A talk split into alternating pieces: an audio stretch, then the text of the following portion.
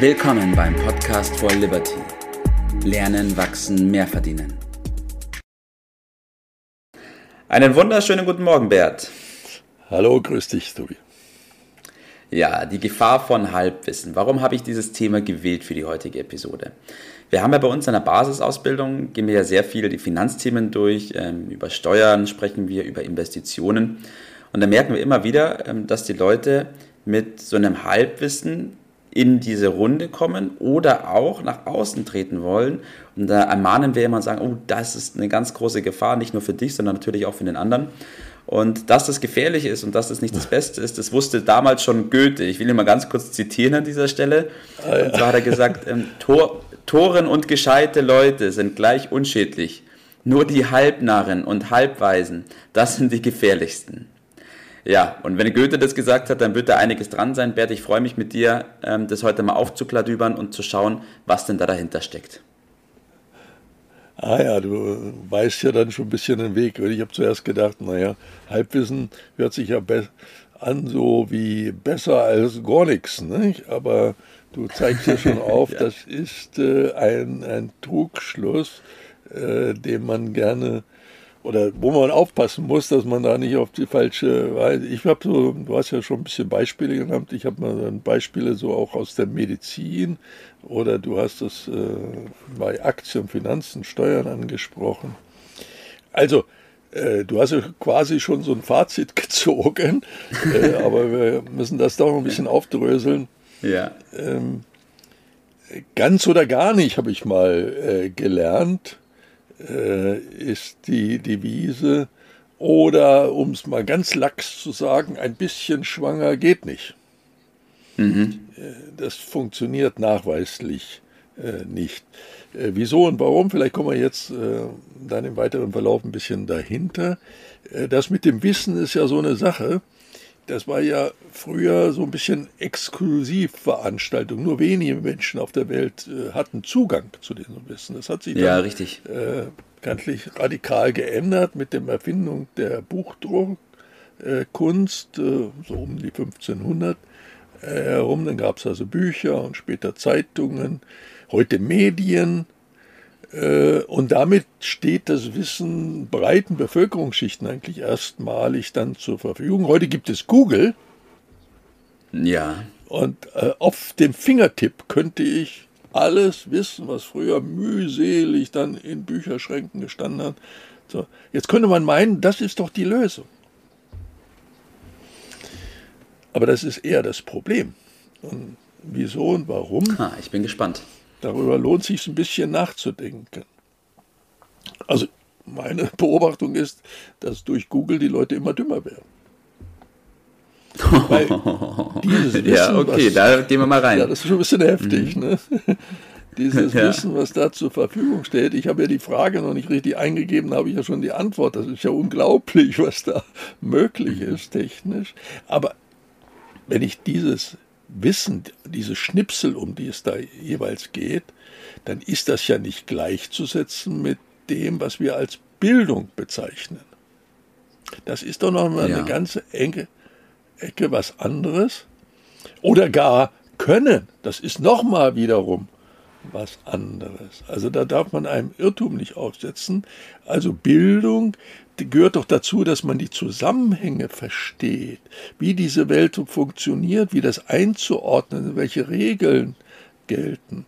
Oder das, was wir zwei äh, immer wieder mal besprechen, dass man bestimmte Muster erkennt, dass man sich ja. trainiert, die zu erkennen und damit dann mit dem, was man da an Wissen hat, erst was anfangen kann.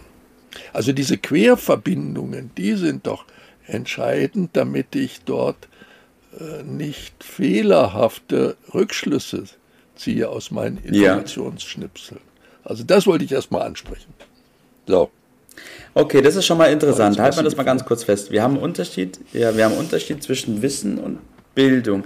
Dieses vermeintliche Googeln, ich gebe mal kurz was ein und habe dann die Antwort darauf, ist scheint super zu sein, ist aber tatsächlich trügerisch, weil wenn ich natürlich nur dieses Wissen habe, dann habe ich da einen Schnipsel, aber mir fehlt natürlich dieser ganze Zusammenhang. Das heißt, ich habe das losgelöst ja. irgendwie von dem Ganzen, oder Bert? Ich brauche das mhm. Verständnis und erst mit äh, der Erfahrung, mit der Anwendung äh, entsteht dann Können. Ich muss damit dann anderen Nutzen bieten.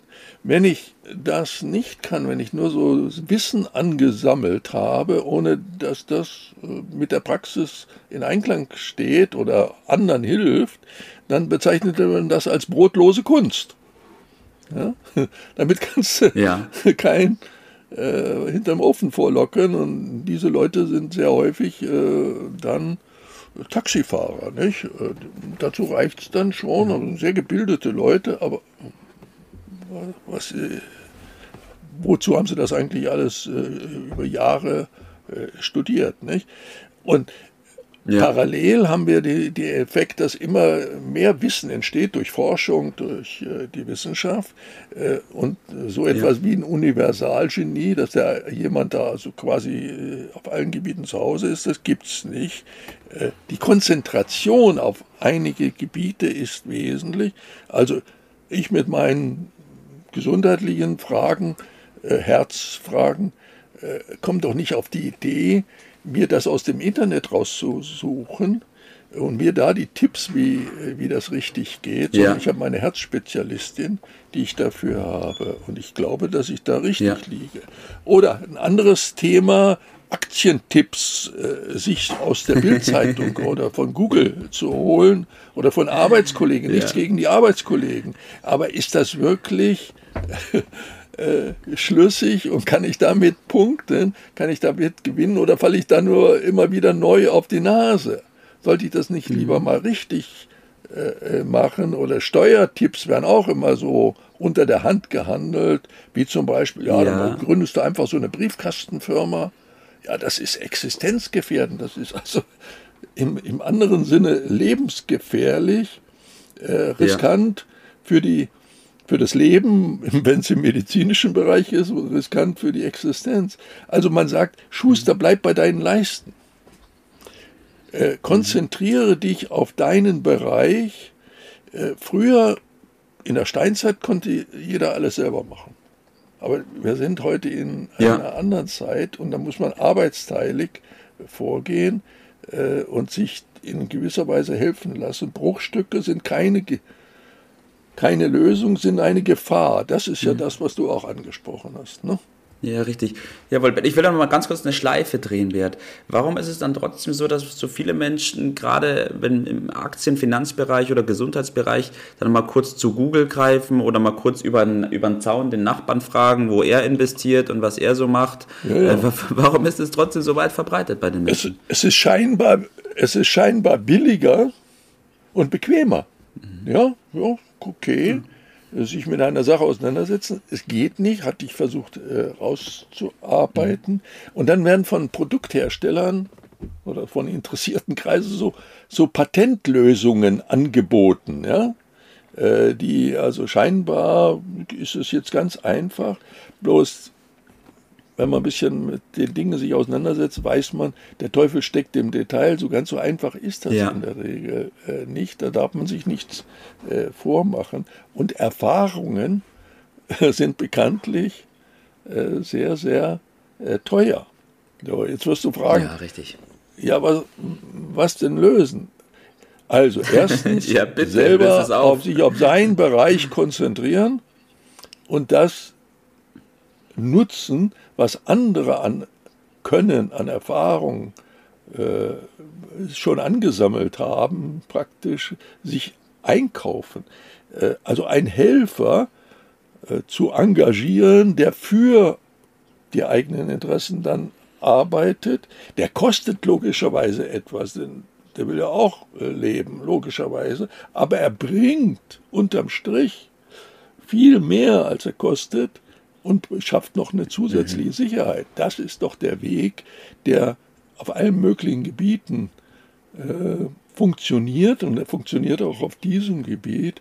Äh, nicht naiv sein, gesunden Menschenverstand muss man schon behalten und sich auf seinen eigenen Bereich zu konzentrieren.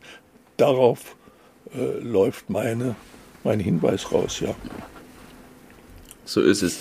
Denn die Folgen von Halbwissen bzw. dem Handel nach Halbwissen ist meistens viel, viel teurer, wie das, was man sich am Anfang da eingespart hat, die paar ähm, Euros da.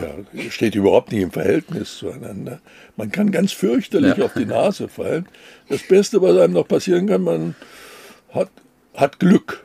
Aber man kann auch seine Strategie nicht auf Glück aufbauen. Nicht? Das ist doch albern. Ja. So. Das stimmt. Wunderbar, Bert. Danke, dass wir über dieses Thema gesprochen haben. Ähm, achtet darauf, achtet wirklich darauf, mit wem ihr über was sprecht und von wem ihr welchen Rat einholt. Und überlegt und hinterfragt mal, ob Google bzw. der Nachbar oder der Nachbar des Nachbarns die richtige Entscheidungsgrundlage geben kann bei bestimmten Sachverhalten, die euer ganzes Leben betreffen. Dankeschön, Bert. Ich wünsche dir noch einen super Tag heute und freue mich auf unsere nächste Aufnahme. Mach's gut. Gerne. Bis dann. Ciao. Das war's für heute. Vielen Dank, dass du dabei warst, dass du eingeschaltet hast und vergiss nicht, uns einen Kommentar hier zu lassen und unseren Kanal zu abonnieren. In diesem Sinne, bis zum nächsten Mal und dir einen schönen Tag.